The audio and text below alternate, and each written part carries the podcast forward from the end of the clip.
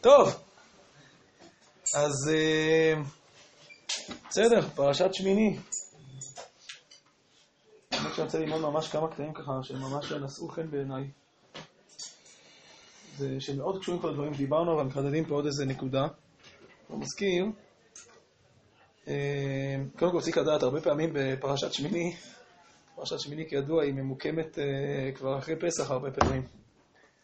אז uh, הרבה מאוד פעמים בפרשת שמיני השפת אמת נמצא כבר בהקשרים של, uh, של uh, ספירת העומר, ככה הדברים שלו הם עסוקים ככה להסביר מאחורי הקלעים, גם את ספירת העומר, לפעמים מאחורי הקלעים, לפעמים על השולחן.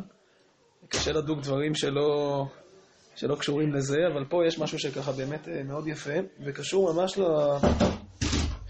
לסוגיות שכבר עסקנו בהן לפני כן. זה מאוד... כל, עסקנו בסוף uh, ספר שמות הרבה מאוד בנושא של uh, בניית המשכן, ובזה שבניית המשכן היא תיקון לחטא העגל, והשפת אמת מדבר על זה ככה באריכות. וגם לפרשה שלנו, הוא נכנס, מה, הוא נכנס מהמקום הזה, שבעצם היום השמיני במשכן, אנחנו, כשאנחנו נכנסים לפרשה שלנו, אמנם אנחנו כאילו נמצאים כבר בעיצומו של הספר ויקרא, אבל בעצם היום השמיני למשכן מחזיר אותנו ממש ממש ממש ל... לשאלה הגדולה, מה קורה עם עם ישראל אחרי חטא העגל. כי בעצם היה חטא העגל, נפלנו ממעמד הר סיני, אה, התרסקנו אה, מהפסגה הרוחנית הכי גבוהה, ומה שקורה אחרי חטא העגל, כבר אמרנו את זה כמה פעמים, נגיד את זה עוד פעם עכשיו, מה שקורה אחרי חטא העגל זה שבעצם הקדוש ברוך הוא מבטל את המשכן. זאת אומרת, הקדוש ברוך הוא אומר למשה לקחת את האוהל, ולעשות אותו מחוץ למחנה, כלומר השכינה עוזבת את המחנה.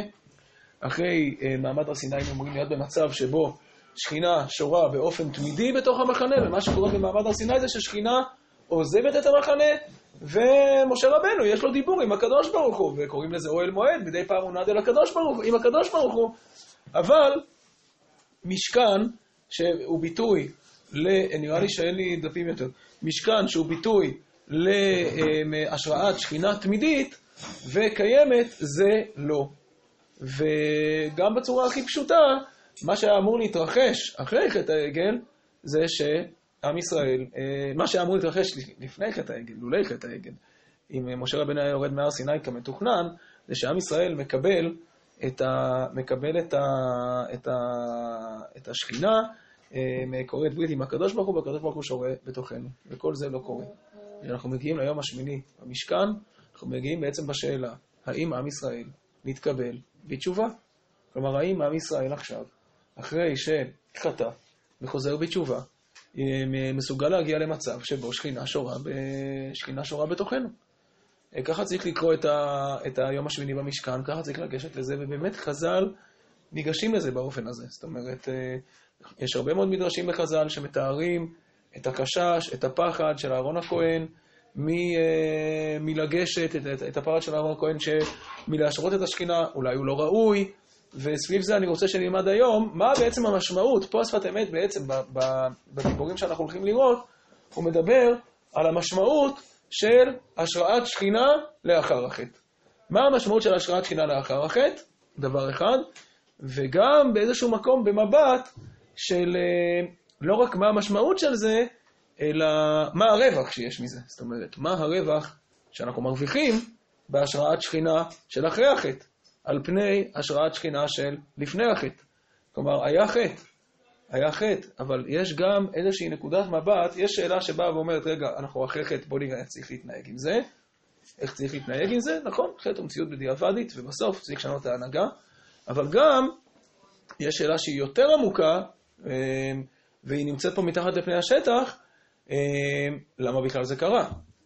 אז אני לא יודע אם הוא עונה למה בכלל זה קרה, אבל אם אנחנו מסוגלים להתבונן על אירועים כאלה, רק באספקלריה של איך אנחנו חיים אחרי שהם קרו, יש גם מבט שבא ואומר, אחרי שקרה אירוע כזה, ושינה את ההנהגה, יש בזה גם איזשהו מימד של לכתחילה. כלומר, באמת, למה גלגלה ההשגחה שיהיה דבר כזה?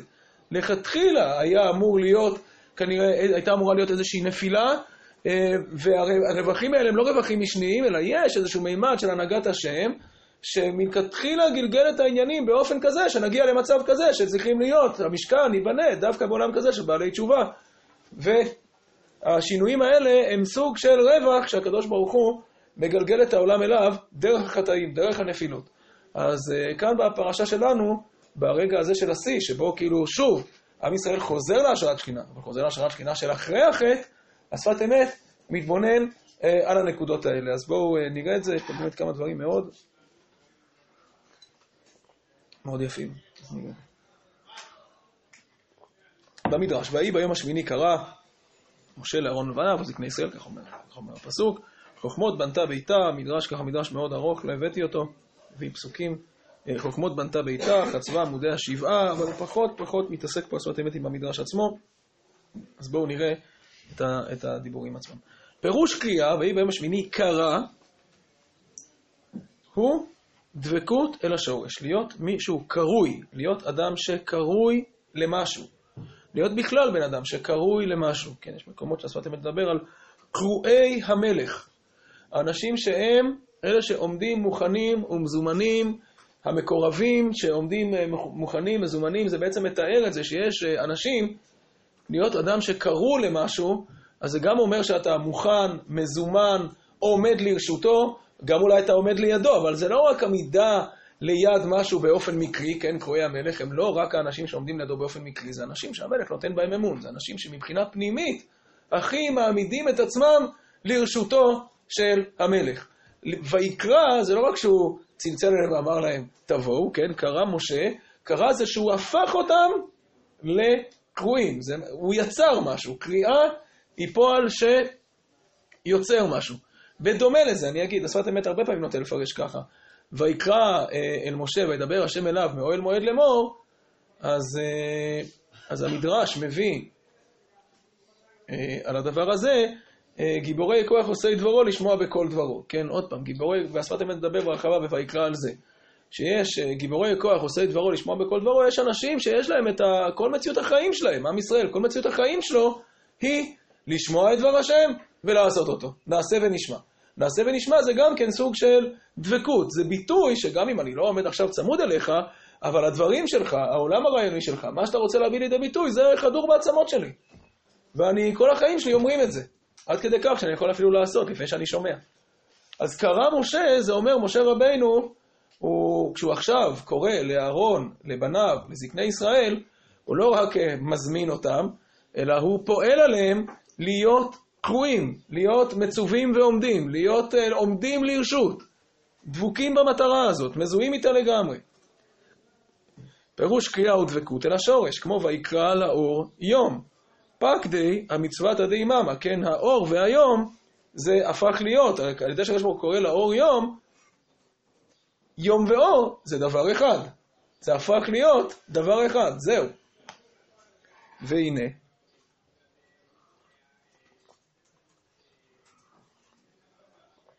כל הבריאה הכנה לאדם. כמו שכתוב, כל העולם לא נברא, אלא לצוות לזה. אומרת, בסוף הבריאה עומדת, כן, בשביל שיופיע אדם. אז נראה, זה קשור למדרש הזה שהוא מביא, כן, כל בנתה ביתה, חזרה עמודי השבעה, אה, הפסוק ממשיך שמה, שקראו לאדם, אז אה, כמו שנאמר, כולנו נברא לצוות לזה, לכן, אחר כל ההכנה, שלחה נערותיה, זה המשך הפסוק שמה, תקרא זה האדם. שנברא באחרונה, כדי להעלות כל הבריאה ולמשוך הערה מעולם העליון לזה העולם. כן, הוא דורש את הפסוק שהמדרש מביא, כל, כן, שלחה נערותיה תקרא, זה פסוק על בריאת העולם, המדרש דורש את זה על בריאת העולם, ותקרא, אומר המדרש, זה האדם, למה? כי מי שהופך, או שוב פעם, מי שהופך את העולם מצווה, קשור, מצוות אל השורש, שהשורש הרוחני מופיע בו, זה האדם. תפקידו של האדם בעולם זה להמשיך את העולם, לחבר אותו אל המטרה שלו, אל הקודש. ולמשוך הערה מעולם העליון לזה העולם. כמו שכתוב, מקרא קודש. מה זה מקרא קודש? עוד פעם, שהקודש קרוי, נמשך, מדובק בעולם הזה, לקרות הקדושה, להמשיכה לעולם הזה.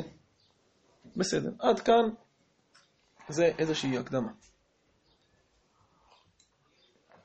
כמו כן, בשעת קבלת התורה, שהיה תיקון העולם.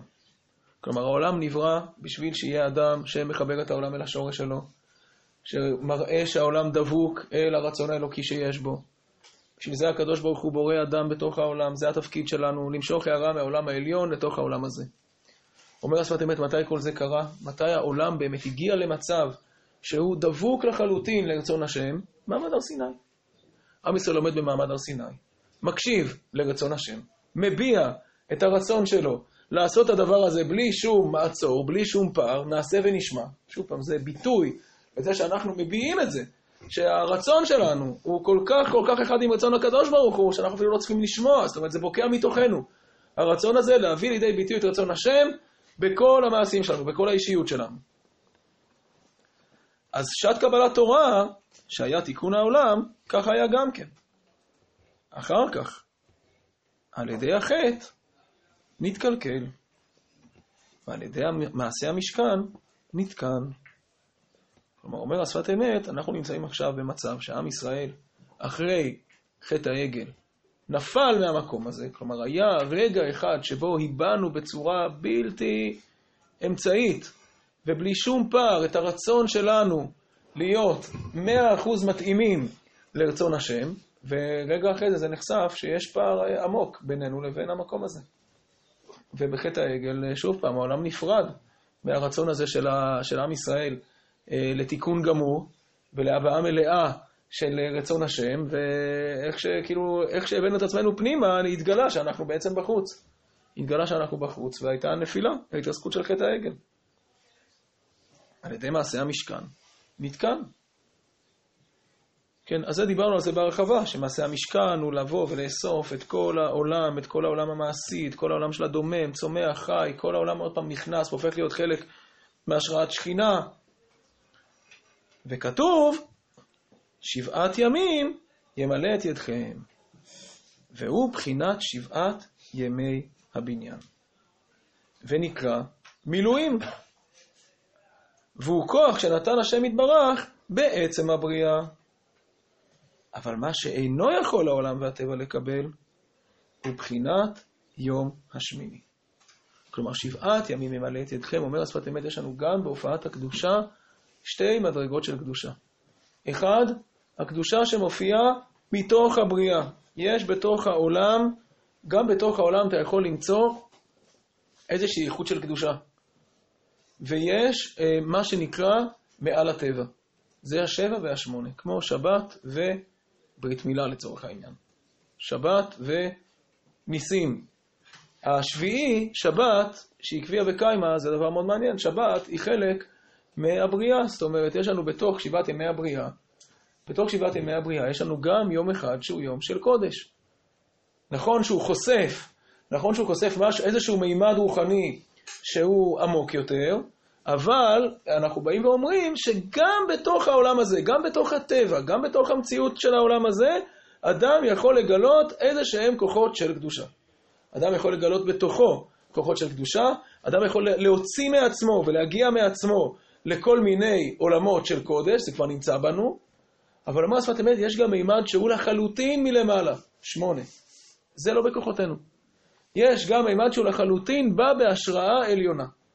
וזה המימד של הנס. יש את מה שאני יכול לגלות בתוכי, וגם בתוך כל בן אדם אתה תגלה איזשהם נקודות של קודש שהקדוש ברוך הוא נתן בו, בתוך כל בן אדם, בתוך כל דבר במציאות. אבל העולם של הקודש, יש בו גם, העולם של הקודש, העולם האלוקי, יש בו גם מדרגות שלא נכנסו לתוך המציאות. הרבה מעבר. שהן הרבה מעבר. נבדלות, ויש אופקים שאפשר רק לחלום עליהם, להתפלל אליהם, ולצפות שהקדוש ברוך הוא ישרה עלינו משהו מלמעלה. כלומר, גם בתוך העולם של הקודש אנחנו נגלה שיש דברים שהם בכוחותינו, ויש דברים שההתייחסות שלנו להם זה לגלות שהם בעצם מעלינו. אה, אפשר להגיד שהרוב מעלינו. זאת אומרת, בסוף, השבע זה, כל מה שיש בתוך השבע זה משהו מאוד מאוד קטן. השמונה זה האופק אל הממד האינסופי שיש באלוקות, שלא נכנס בעולם. בסופו של דבר, גם כשאנחנו נמצאים בתוך מגע עם עולמות של קדושה, יש מה שאנחנו יכולים להבין ויכולים להרגיש, אה, יכולים לספוג לתוכנו, ויש עולמות שלמים שההתייחסות שלנו אליהם זה שאנחנו לא יכולים לספוג, הם לא, הם לא ברי השגה מבחינתנו, הם לא נספגים בתוכנו, הם לא חלק מאיתנו, ויש לנו באמת אפשרות לחלום אליהם, להתפלל אליהם, לשאוף אליהם, לרצות אותם, ולצפות שהקדוש ברוך הוא ישרה לנו משהו מלמעלה. זה השמונה.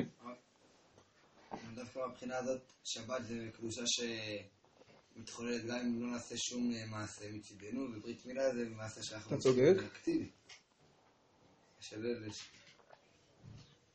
זו נקודה מעניינת, יש מקומות שהוא מדבר על זה באמת. אמ, טוב, יש בזה הופעות שונות, אבל אה, יש מקומות שהשפת אמת מסביר שבאמת בסוף אה, אותו קודש שמופיע וכאילו הופך את המציאות, הוא יותר גבוה. ברית מילה זה לחבר את הקודש ממש אל המציאות, הוא יותר גבוה, הוא צריך להיות יותר עמוק. שבת בסוף היא לא מהפכת את המציאות, דווקא בגלל העובדה שהיא קדושה נמוכה יותר. טוב, יש בזה בחינות שונות. לא, באמת. יש, דווקא העובדה שכאילו בשבת אי אפשר לעשות מלאכה, יכול להיות שהוא ידבר על זה טיפה, אנחנו נגיע לזה אולי קצת דרך פה. בואו, אנחנו נראה. הסוגיה פה בהמשך משוחחת עם זה, אז נראה. אבל מה שאני יכול העולם והטבע לקבל, יש מדרגות שלמות של הופעה אלוקית שהעולם בכלל יכול לספוג אותן. מבחינת יום השמיני, זה לא נכנס בתוך המסגרת של עולם הטבע. מזה אינו יכול למצוא בעולם, רק על ידי האדם שנכלל מעליונים ותחתונים. לכן ביום השמיני, בואו נתקדם פה קצת, קרא משה לאהרון. כלומר, שבעת ימים ממלא את ידיכם, זה להדגיש שיש איזשהו מימד של קדושה שכבר קיים במציאות. אבל ביום השמיני קרא משה לאהרון, כי ימי המילואים הוא תיקון השלמות הנמצא על פי הטבע. אבל האדם צריך להמשיך גם ממה שלמעלה כנ"ל. כמו כן בשבת קודש, שהוא שלמות ימי המעשה והוא יום השביעי. כלומר, יש איזושהי שלמות שנמצאת כבר בתוך המציאות, בלי שאנחנו בכלל משתדלים, בלי שאנחנו עושים. יש בתוך המציאות כבר איזשהו רובד של קדושה שקיים בה. עדיין, שומרי שבת, הם יכולים להמשיך בה מעולם העליון. לכן ניתן לבני ישראל נשמה יתרה בשבת, מה שאין הגוף יכול לקבלו בטבע, והוא מעין עולם הבא. כלומר, אומר השפת אמת, גם פה, זאת אומרת, יש, אדם נכנס לשבת, כבר שורה עליו משהו, אבל אדם שנכנס לשבת ויש לנו אפשרות למשוך ממקום יותר גבוה, זה, אנחנו מסוגלים להופיע במציאות מעולם יותר גבוה. משהו שהוא יותר עמוק ממה שקיים באופן בסיסי בתוך המציאות. ובפרשת דידן היה זה בפועל שהמשיכו אור מן השמיים. כאילו, מה קורה פה בפרשה? עם ישראל נכנס לבית המקדש, ואנחנו רואים שמה שאנחנו מרוויחים פה בפרשה זה שיורדת אש מן השמיים. כלומר, הנה היום השם נראה עליכם, זה בעצם ביטוי לזה שהנה, פה בפרשה אנחנו יכולים לראות שיש איזשהו רובד של קדושה שיורד על המציאות מלמעלה מן השמיים. אבל איך עובד כזה יכול להגיע?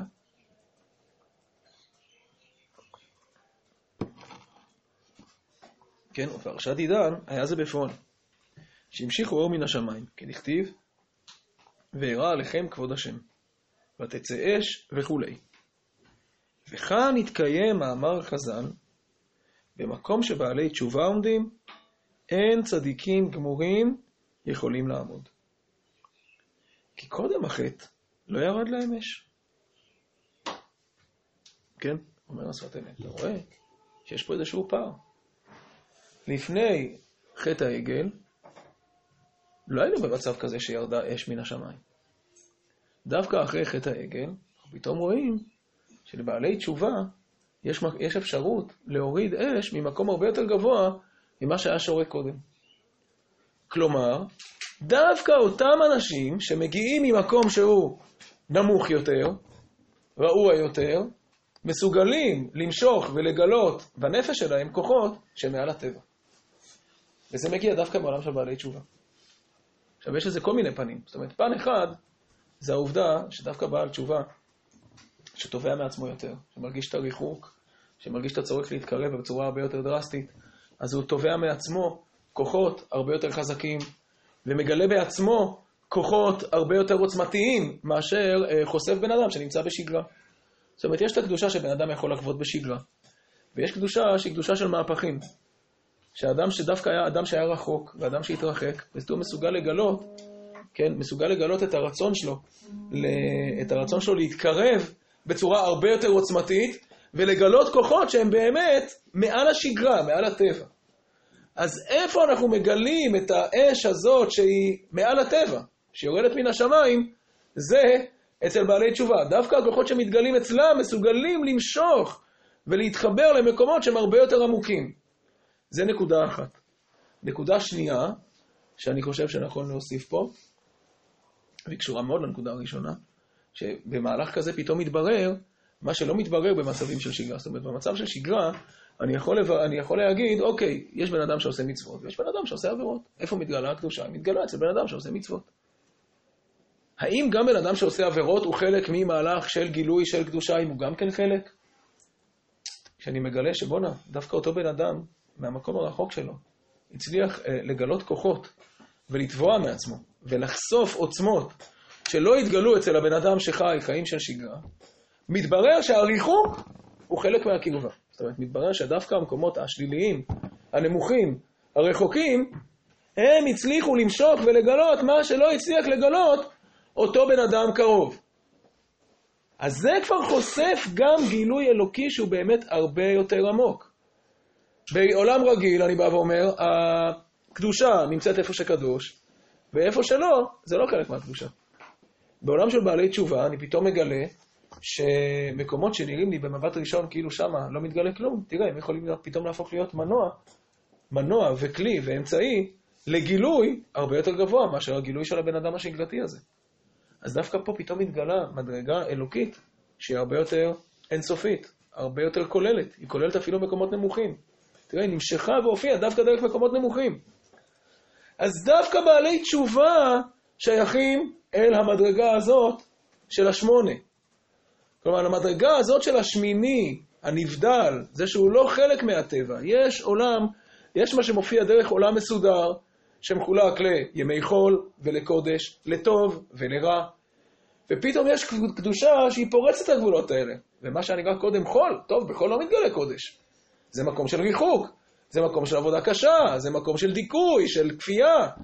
פתאום מתברר שדווקא אותו אחד שהיה רחוק, שהיה שייך לעולם של החול, לאותו עולם שנמצא בחוץ, הוא מושך הערה ממקום אחר, גם הוא, הוא הצליח דווקא מהמקום הזה למשוך הערה. אז דווקא המקום הזה של בעל תשובה פתאום מסוגל לחשוף שהנה, מקומות שנראים לך מבחוץ, מסתבר שמושכים את האור ומושכים את האש ומדליקים אש שעולם רגיל לא מצליח להדליק. אז בעל תשובה מצליח לחשוף, זה מה שאומר פה השפת אמת, כן?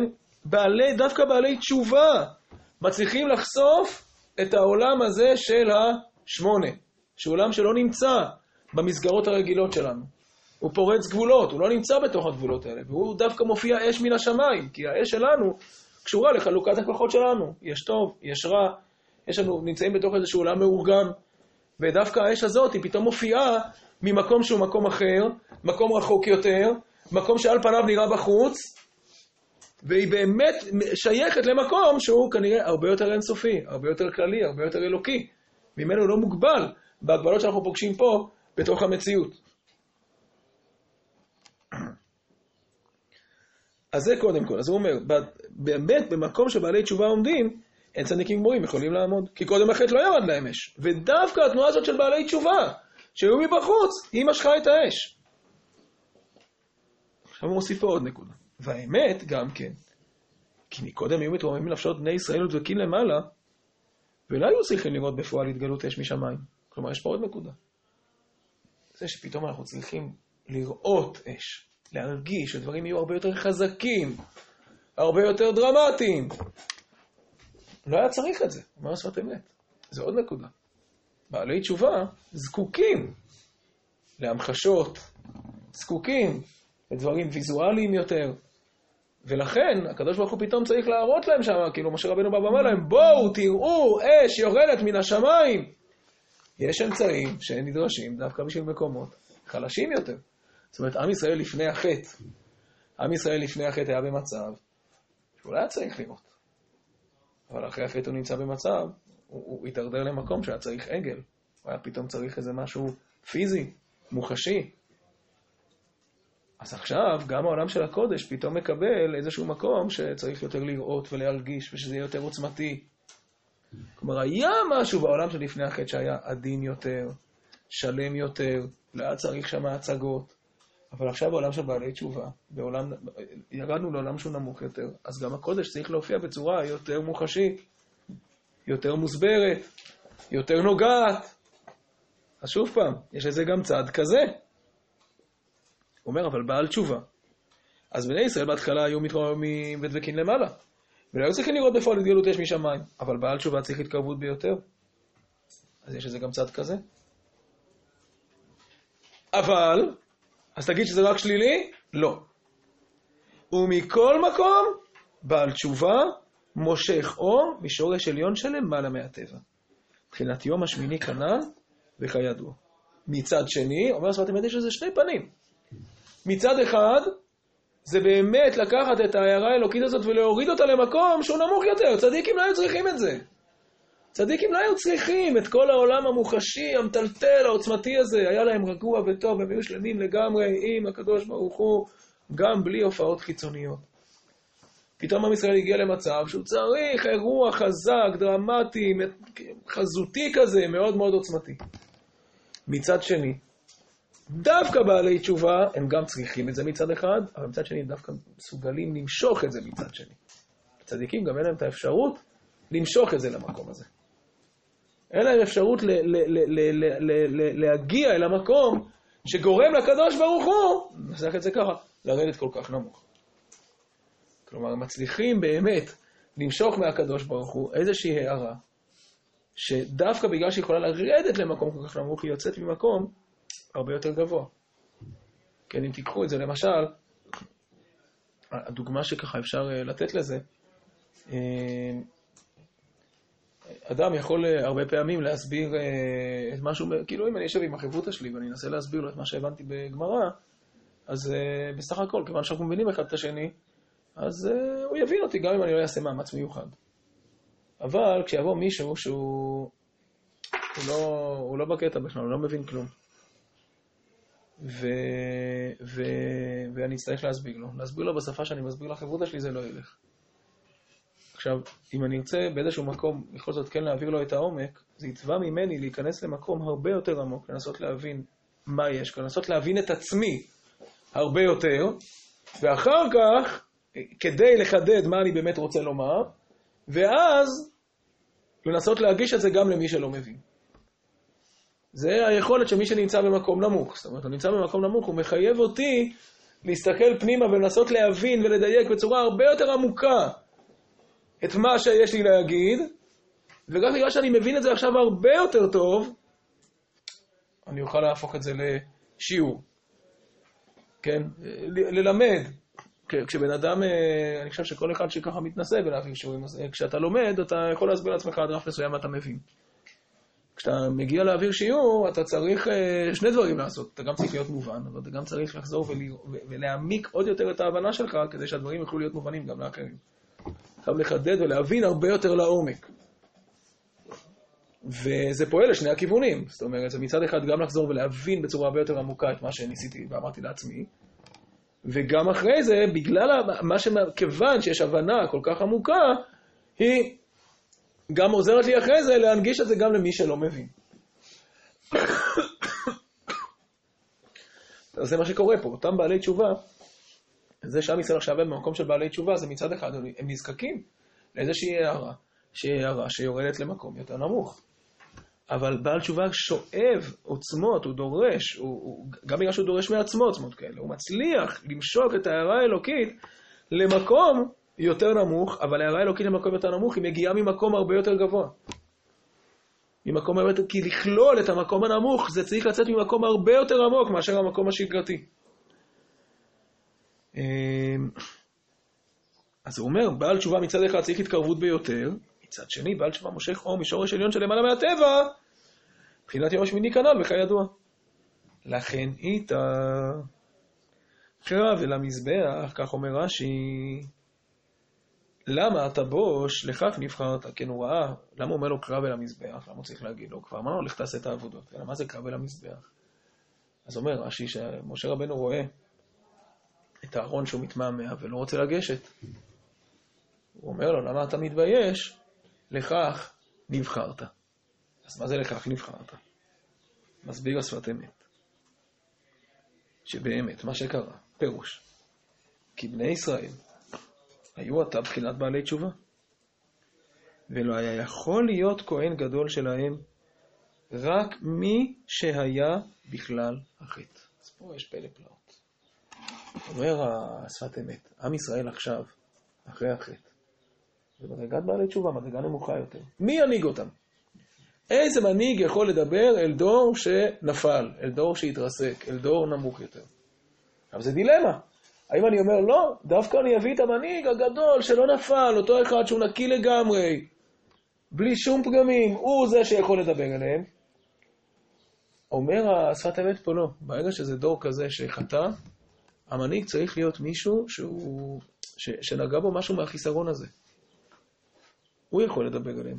הוא באמת יצליח לקרב אותם ולדבר אליהם ולהעיר אליהם את, ה, את, ה, את הקדוש ברוך הוא כמו שהם יכולים לקלוט.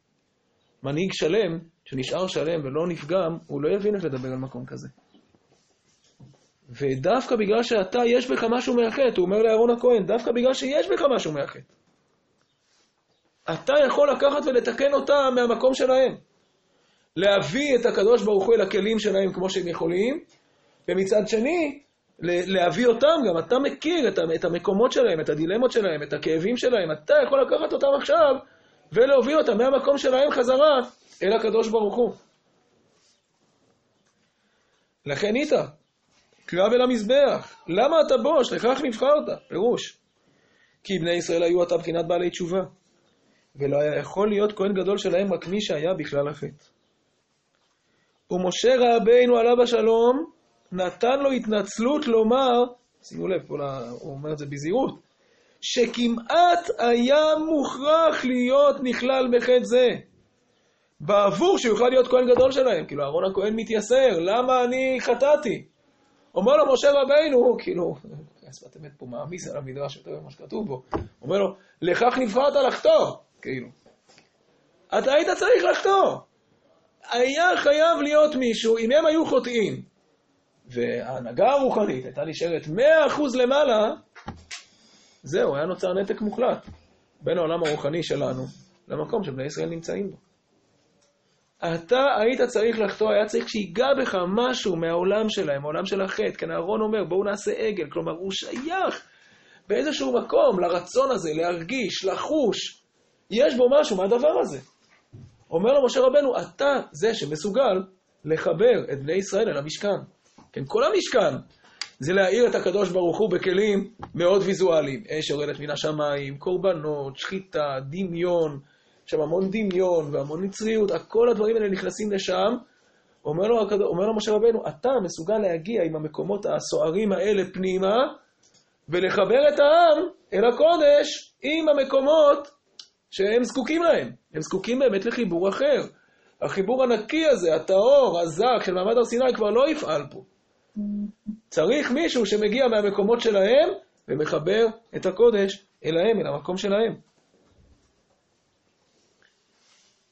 ומצד זה, אז הוא אומר לו, אתה נכשלת בחטא, כי נכלל בחטא, שיוכל להיות כהן גדול שלהם.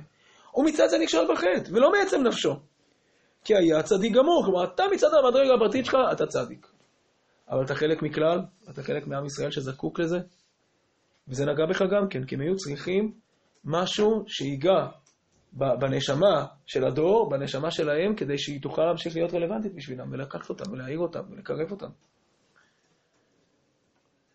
ולכן כתוב, ויהי, ויהי ביום השמיני. שעל ידי זה, כן, ויהי זה לשון צער הרבה פעמים, נראה לי שהוא מתכוון לזה.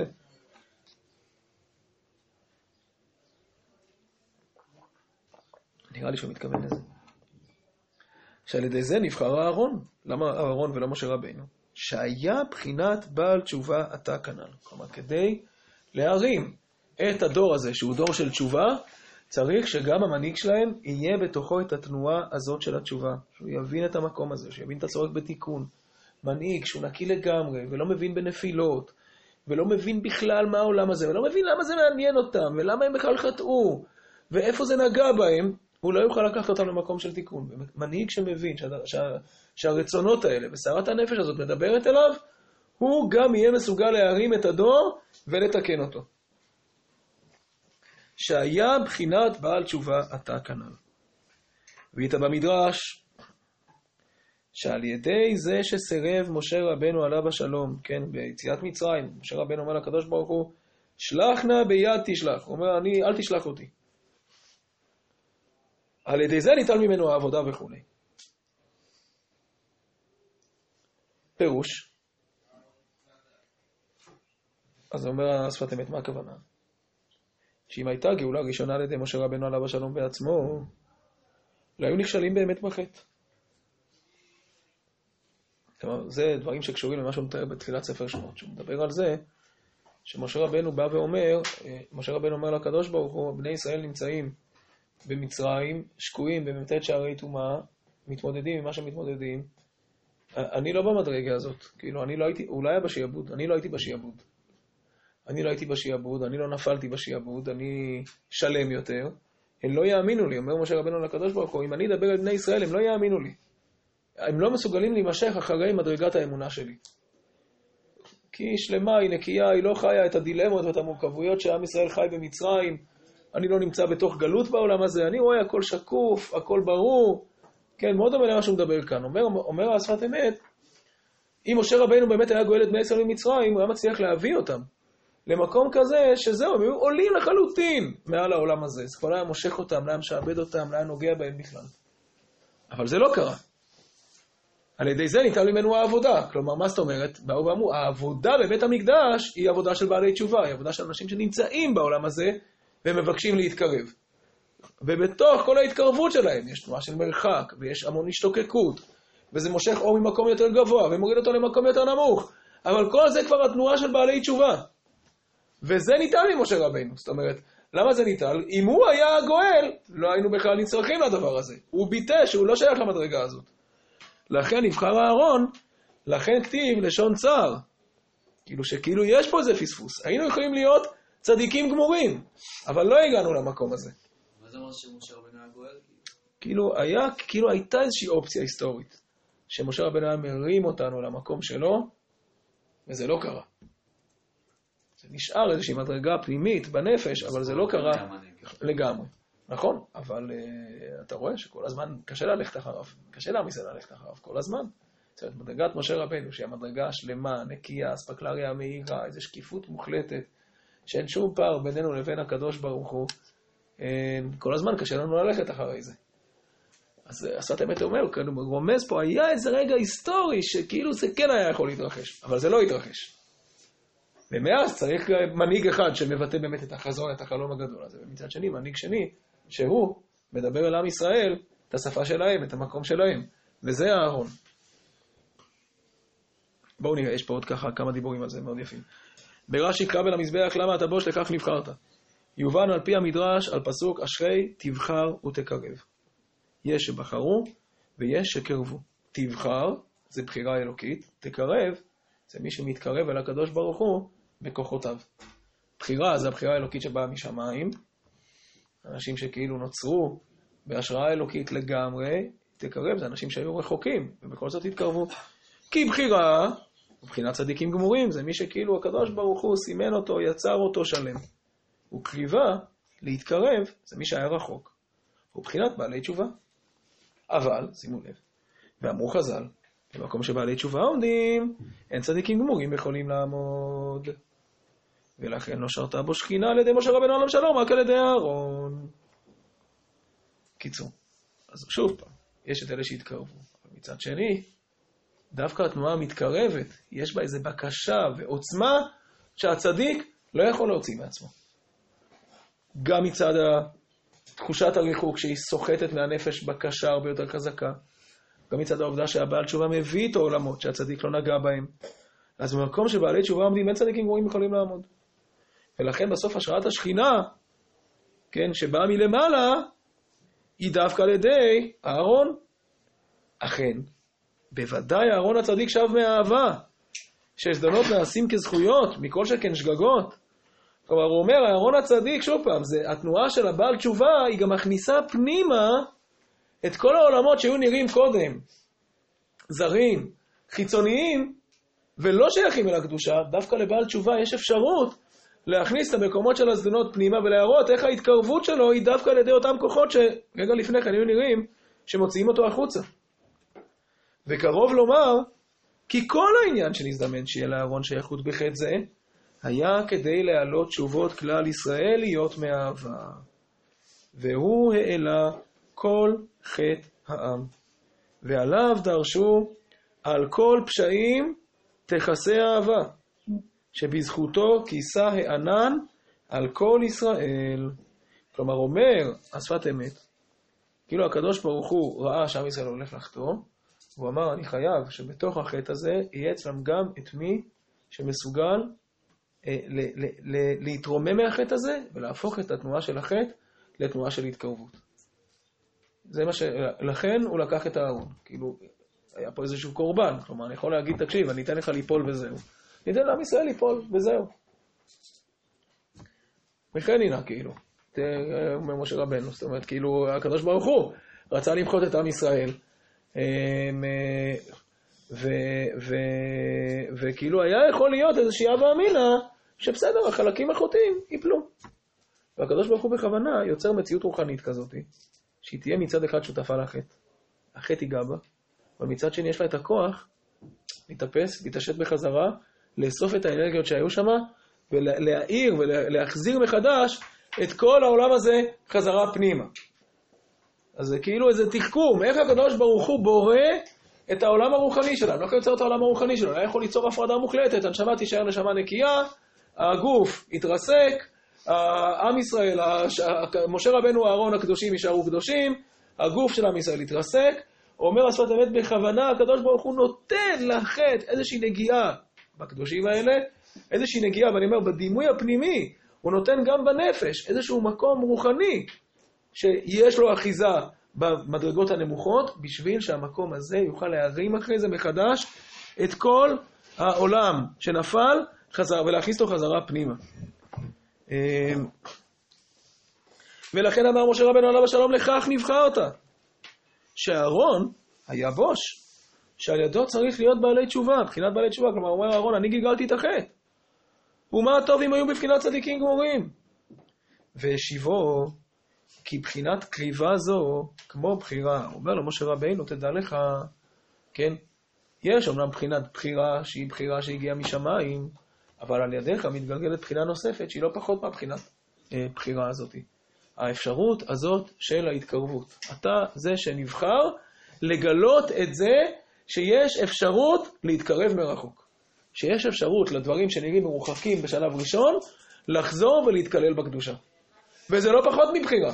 הבחירה שבאה מלמעלה מסמנת רק את הקדוש. ומה שהיא לא בחרה לא קדוש. והתנועה של בעל תשובה יכול להכניס אל הקודש גם את אלה שנמצאים מרחוק, גם את אלה שנראים כלא קדושים. אז אתה זה שניתן לו הכוח לחבר את מה שלא קדוש אל הקדוש ברוך הוא. והשיבו, כי בחינת תחיבה זו כמו בחירה. וזהו שנאמר, לכך נבחרת. כי תיקן כל החטא להיות כזכויות כנ"ל. זאת אומרת, אתה, יש לך כוח לעשות את מה שאין כוח כביכול לבחירה האלוקית לעשות. הקדוש ברוך הוא בוחר במישהו, זה הופך אותו ישר לצדיק. איפה אפשר להוכיח שגם הרשע הוא צדיק? מי זה שיכול להוכיח שגם החוטא הוא צדיק? זה דווקא היכולת שלך. הבחינה שאתה אה, קיבלת לקרב את הרחוק, היא מסוגלת להראות שהקדוש ברוך הוא מופיע אפילו אצל הרשע. שזה יותר מאשר זה שזה לצדיק, אצל הצדיק הכל טוב. לתקן את כל החטא להיות כזכויות כנ"ל. אני אומר, פה זה קשור מאוד, כלומר, אפשר, אני אומר עוד פעם, אה, אנחנו רואים פה שני מהלכים. מהלך אחד, אומר השפת אמת, היה פה מהלך אחד של אהרון הכהן, שאמר לו, אומר לו משה רבנו, תקשיב, אתה צריך להיות אה, עם ישראל אה, נפל, ולכן עכשיו צריך שיהיה הערה מוחשית. כשעם ישראל נפל, היה צריך גם שיפול איתו אהרון כדי לעזור לעם ישראל להתקרב. בסדר, זה ההסתכלות שאומרת, אחרי החטא, למה זה טוב. אבל אומר לו משה רבנו, תקשיב, אתה גם כן סוג של בחירה. כלומר, הכישרון הזה שיש לך להרים את המקום הנמוך ולחבר אותו בחזרה אל הקודש, הוא בחירה אלוקית. זה הבחירה שלך. זה יותר מאשר הבחירה של הצדיק. כי הצדיק, כשטוב טוב, כשלא טוב, אין לו כוח לאסוף את עצמו. ואתה, יש לך את הכוח להראות שגם מי שנמצא מבחוץ יכול לחזור פנימה. שגם המקומות שנראים לנו לא שייכים, הם שייכים. וזה מהלך לכתחילה. כלומר, לכתחילה היה צריך שיהיה חטא כזה. לכתחילה היה צריך שכאילו כחלק מקבלת תורה יהיה, תהיה נפילה כזאת, כדי להוכיח שהמקומות הנמוכים והמקומות של החטא הם חלק מההתקרבות אל הקדוש ברוך הוא, והם לא עומדים מבחוץ. אז זה כבר לא מהלך של בדיעבד, אלא מהלך של לכתחילה. גם אתה, גם המתקרב, הוא בעצם בחירה. הקדוש ברוך הוא מלכתחילה בוחר לנהל את העולם ככה שיהיו כאלה שצריכים להתקרב, כדי להוכיח שבאמת אין ריחוק בכלל. כל זמן שיש אופציה להיות קרוב ולהיות רחוק, אז אתה בא ואומר, טוב, יש דברים שהם רחוקים מהקדוש ברוך הוא. אמ, ברגע שנבראת האופציה הזאת לחזרה בתשובה, להתקרבות, זה מוכיח שבאמת אין שום מקום שהוא רחוק מהקדוש ברוך הוא. אז אומר משה רבנו, אתה נבחרת לזה, לגלות את זה שהרחוק הוא קרוב. כי תיקן כל החטא להיות כזכויות כנ"ל. במדרש אמרו כי כאן פרה למשה רבנו עליו השלום, על שאמר שלח לה ביד תשלח. כן, זה קשור למה שראינו קודם. נראה שבאו לרמוז, כי אם היה הכל בהנהגתו לבד, כמאמר הבורא יתברך, לא היו באים לידי חטא. רק על ידי ששיתף עמו אהרון, לכך היה צריך אתה, מבחינת בעלי תשובה, ולא היה יכול להיות על ידי משה רבנו עליו השלום. כלומר, אז כאילו נפרע, אמרו למשה רבנו, אם אתה היית מנהיג מההתחלה, לא היינו בכלל באים לזה. אבל שיתף את אהרון, בגלל שאתה ויתרת מראש על הכל, היה צריך לעבור את כל הסיפור הזה. אבל, אכן ודאי, אז למה משה רבנו ויתר על זה? אכן ודאי גם זה אמת, שראה משה רבנו עליו שלום כי בני ישראל עדיין אינם יכולים להימשך אחריו. וזהו שנאמר, לא יאמינו לי, אמר משה רבנו, בני ישראל לא יצליחו להימשך אחריי. הם לא יאמינו לי, למדרגה שאני עוד לא מסוגלים להאמין, הם צריכים מישהו אחר שיתווך אותי, שירים אותם מהמקום שלהם. היינו בסוף, לא יאמינו לי, למה? אומר משה רבנו, אני רואה, כן, אומר משה רבנו, אני רואה שהם לא יאמינו לי, הם יצטרכו מישהו, תהיו להם נפילות, והם יצטרכו להיות בבחינת בעלי תשובה, אני חייב שיהיה לי גם מדרגה ממצעת כזאת, כמו המדרגה של אהרון הכהן, שמסוגלת לדבר גם על מקומות נמוכים יותר. הוא בוודאי ראה כבר אז, משה רבינו, מה שיהיה לעתיד לבוא אצל עם ישראל. כן? אז לכן, כשמשה רבנו אומר לא יאמינו לי, הוא אומר אני רואה שלעתיד לבוא המדרגה שלי לא תספיק. ועם כל זה, אם היה מתקיים מאמר הבורא יתברך, היה מתוקן הכל. כן, אז השפת משחק פה, זה אומר, אבל בכל זאת, אם משה רבנו עם שלום כן היה לוקח על עצמו לעשות את זה. הוא כן היה מצליח להביא אותם לזה, וכן הכל היה מתוקן, ולא היה צריך את זה. אז יש פה איזה לופ כזה של אה, מה הוא אמר, שהוא היה יכול להגיד, אולי היה יכול להגיד וכולי. טוב, בואו נראה תרמ"ח, יש פה עכשיו על חטא הדה ואביהו, שהוא ממש קשור לנקודה הזאת גם כן. כדאי להספיק את זה גם. בעניין חטא הדה ואביהו, אשר לא ציווה, ואחיכם כל בית ישראל יבכו וכולי. ייתכן לומר כי בני ישראל הקדימו נעשה לנשמע כמלאכי השרת. כן, עוד פעם, מעמד הר סיני היה פסגה, היינו כמלאכי השרת, הכל היה שלם. אחר כך נפלו ממדרגה זו, ונאמר כאדם תמותון. ונדב ואביהו היו מחזיקים בדרגה הראשונה כמלאכים שנאמר עושה דברו הדר לשמוע. כלומר, נדב ואביהו, אומר השפת אמת, נשארו במדרגה של בני ישראל במעמד הר סיני, שדבר השם דבוק בהם, אחוז בהם, הם לא צריכים הסברים, הם לא צריכים כלום, לא יורד את האש, הם יודעים בדיוק מה לעשות, הם שייכים למדרגה של מעמד הר סיני. כן, למה זה זה? והטעם כי המלאך מרגיש בעצמו רצונו יתברך. לכן זה נקרא עושי דברו. המלאך לא צריך שיגידו לו, הוא חדור, הוא דבוק ברצון השם. ונקרא עושה רצונו כידוע. אז מה הבעיה בין נדב ואביהו? אך על ידי שכלל ישראל לא היו במדרגה זו, נענשו נדב ואביהו. כלומר, נדב ואביהו נשאר להם במדרגה שלפני החטא. והם אמרו, אנחנו נתנהג בהנהגה שלפני החטא. אנחנו נוריד בעצמנו את האש מהשמיים, אנחנו. אנחנו ניכנס ונעשה את זה בעצמנו. וייתכן שזה עצמו נכלל במה שאמרו ז"ל, שהוא הלכה בפני רבם. וגם אמרו מתי ימותו, בית זקנים, כן, מסופר שמשה רבנו, שנדב אביהו הלכו אחרי משה רבנו ואהרון הכהן במעמד הר סיני, ואמרו מתי ימותו שני זקנים הללו, ואנחנו ננגיד את התור. כאילו בעצם מה הם אמרו? הם אמרו מתי ימותו, כן, אה, אה, נקרא פה את הפירוש שאמרו, יכולים לתקן ולהנהיג בני ישראל כמו קודם החטא. כלומר, תראה את אה, זוג הפשרנים האלה שמנהיגים את בני ישראל בצורה ממוצעת, מוותרים להם, לא מביאים את כל העוצמה שהייתה לפני החטא. אנחנו מסוגלים להביא לידי ביטוי את המדרגה שהייתה לפני החטא. לתת את זה, להראות לעם ישראל שאפשר לחיות ככה. תראה את שני הזקנים האלה, שאין להם כוח, שהם מידרדרים אחרי המדרגה הנוכחית של בני ישראל. ו- וכשהם עכשיו מגיעים ואומרים, אנחנו ניכנס ונקטיר בעצמנו, כאילו הם באים ואומרים, לנו יש מידת הנהגה אחרת, אנחנו לא צריכים את כל המשכן הזה, אנחנו מסוגלים להיכנס ולהביא לידי ביטוי את המדרגה שלנו, ואנחנו לא זקוקים בעצם למקום שבני ישראל נמצא בו. אבל באמת לא היה חן רצונו יתברך. שימו לב, כאן השפת אמת אומרת מה שהוא לא אמר עד עכשיו בצורה מפורשת, כן? כי הכל בסדר מוכן לפניו. כל דור ודור הנהגה מיוחדת לו. כלומר, אומר השפת אמת, אני אומר, עד עכשיו ראינו דבר כזה, הוא בא ואמר, היה פה בעלי תשובה, בעלי תשובה מורידים למקום נמוך יותר את ההשגחה האלוקית, והיה צריך שאהרון יכתב בשביל זה, אבל זאת בעיה לכתחילה. ואחר כך הוא אומר, והוא אומר גם בעלי תשובה באמת מושכים מעצמם, והם צריכים לעורר אה, השראה אלוקית הרבה יותר גבוהה, זה נכון.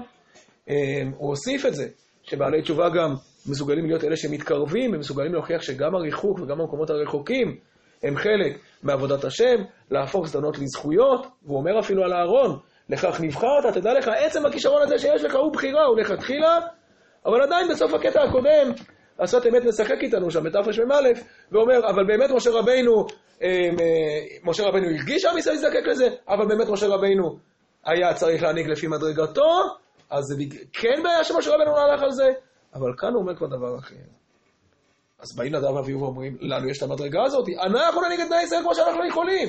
נפגיש את בני ישראל עם השלמות, עזבו אותנו מהפשרנות ומזה שעכשיו זה הנהגה של בעלי תשובה. בואו נשמור על הנהגה של צדיקים. לא היה חן רצונו יתברך. מלכתחילה. כי הכל בסדר מוכן לפניו.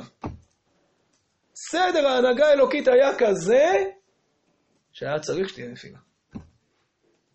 הוא תכנן את זה. כי כל, כל דור ודור, הנהגה מיוחדת לו. לכתחילה ההנהגה של הדור הזה צריכה להיות כזאת. הגם שהחטא גרם, תגיד לכאורה החטא גרם, מכל מקום הכל אמת. מצד אחד זה חטא. מצד שני, זה לא איזה פספוס. היה עניין שהעולם התגלגל לזה שהוא מתנהג בהנהגה של בעלי תשובה. כי באמת הנהגה שמסוגלת לחשוף שהקדוש ברוך הוא מופיע גם דרך מקומות רחוקים יותר, ולא רק בצורה ישרה, ושגם הרחוק יכול להתקרב. זה הנהגה שהקדוש ברוך הוא רצה בה לכתחילה. מצד שני, נכון, הייתה לנו בחירה לא לחטוא. אבל חטאנו, חטאנו, הביאו חטאיכם כשנים, קשה לגלבינו. כן, אמרו חז"ל, שהחטאים, יש גם בחינה כזאת שהחטאים מסודרים כשנים שסדורות ובאות. ואפשר, זה הרמז בקרובי יקדש.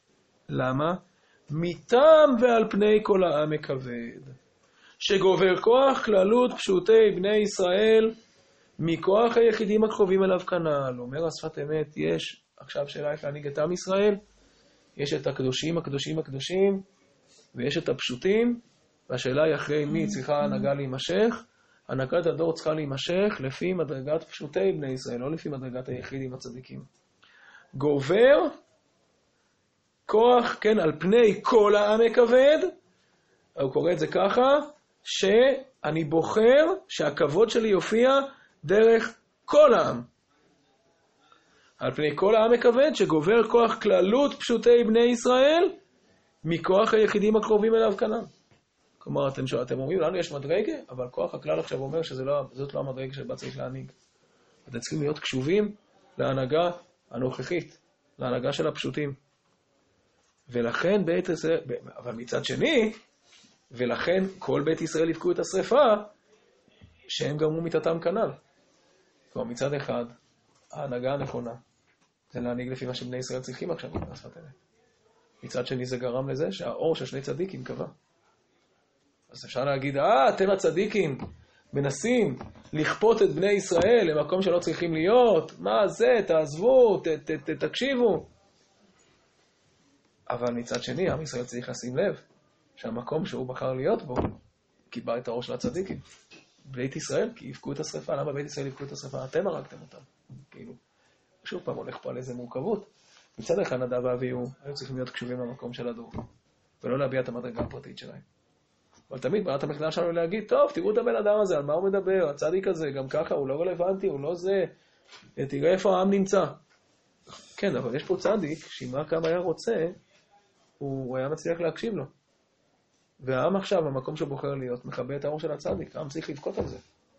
מצד אחד הצדיק צריך לשים לב איפה העם נמצא.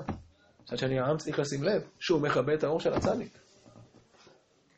ושהיה פה פוטנציאל, היה פה פוטנציאל להיות אה, בני עליון כולכם. ובני ישראל בחרו ליפול אל המקום הזה. ואף על פי שהכל אמת, נוסיף את זה עוד פעם. ואף על פי שהכל אמת, והכל מכוון, עדיין עם ישראל בחר ליפול אל המקום האמיתי הזה. ועל זה הם צריכים לבכות, הם הרגו את הראש הצדיקים. אז בסדר, אז יש פה באמת הסתכלות מאוד אה, מורכבת ויפה על שלל ההיבטים של התופעה הזאת. שמצד אחד, עם ישראל היה ראוי להיות כבני עליון. אה, מצד שני, היה פה, אה, יש את הרווח של זה שאנחנו בעלי תשובה. והעובדה שאנחנו בעלי תשובה, היא עצמה רווח. מצד שלישי, העובדה שזה שיש רווח כזה זה גם באיזשהו מקום סוד הסדר האלוקי של המציאות, שהקדוש ברוך הוא רצה שהעולם יגיע למקום הזה.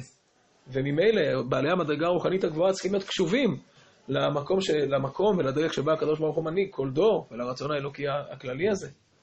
אבל מצד אה, נוסף, זה לא פוטר את בני ישראל מהאחריות על זה שהם בסוף בחרו ליפול אל המקום הזה. בני ישראל מצד אחד, משה רבנו מצד שני, אה, על הבחירה שלהם, שאם אם הם באמת היו מצליחים לרצות, הם היו צריכים, זה היה יכול להיות אחרת. והעולם היה מתנהל אחרת. ו...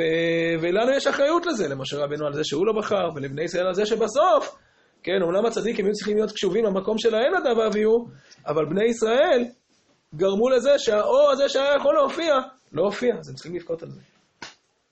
בסדר. טוב, יישר כוח גדול.